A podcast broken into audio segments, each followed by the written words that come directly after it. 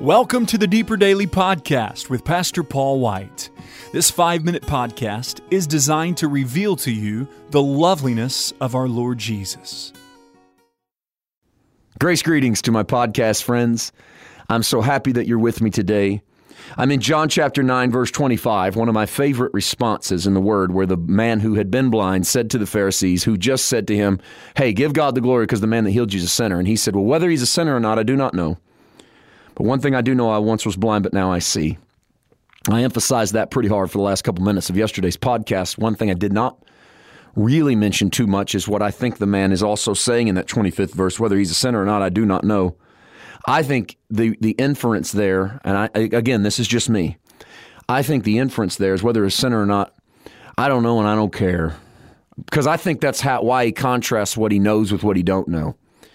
It's kind of his way of saying, look, I don't care if he's a sinner or not. All I care about is I was blind, now I see. I don't care if they got it all right or not. What I do care about is that I found life and I found peace and I'm free and I'm at liberty and I can now see. Now, it's going to lead us into a fantastic sermon by Jesus on being able to see. We'll get to that as we as we're on our way. Look at verse 26. Then they said to him again, "What did he do to you? How did he open your eyes?" He answered them, "I told you already and you did not listen. Why do you want to hear it again?"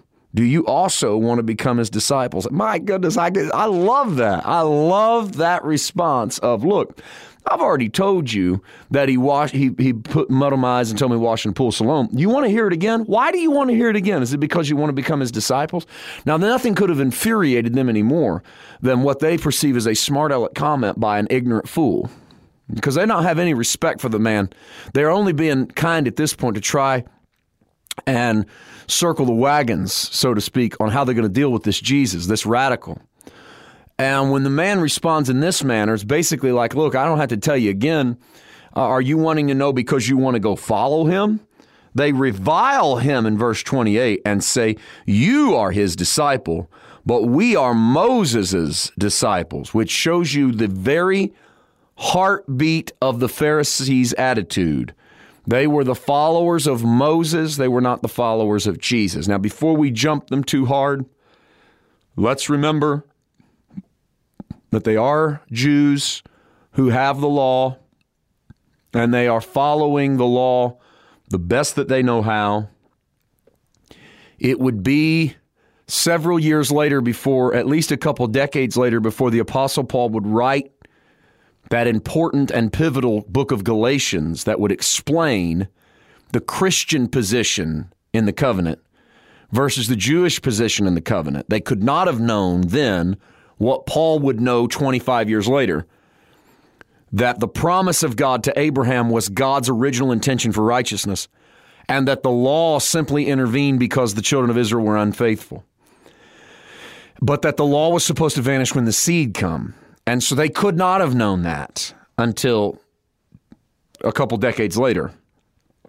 And so they are following the law because, and this is important, and I'm now I'm not doing a verse by verse on Galatians, but I just want to point this out.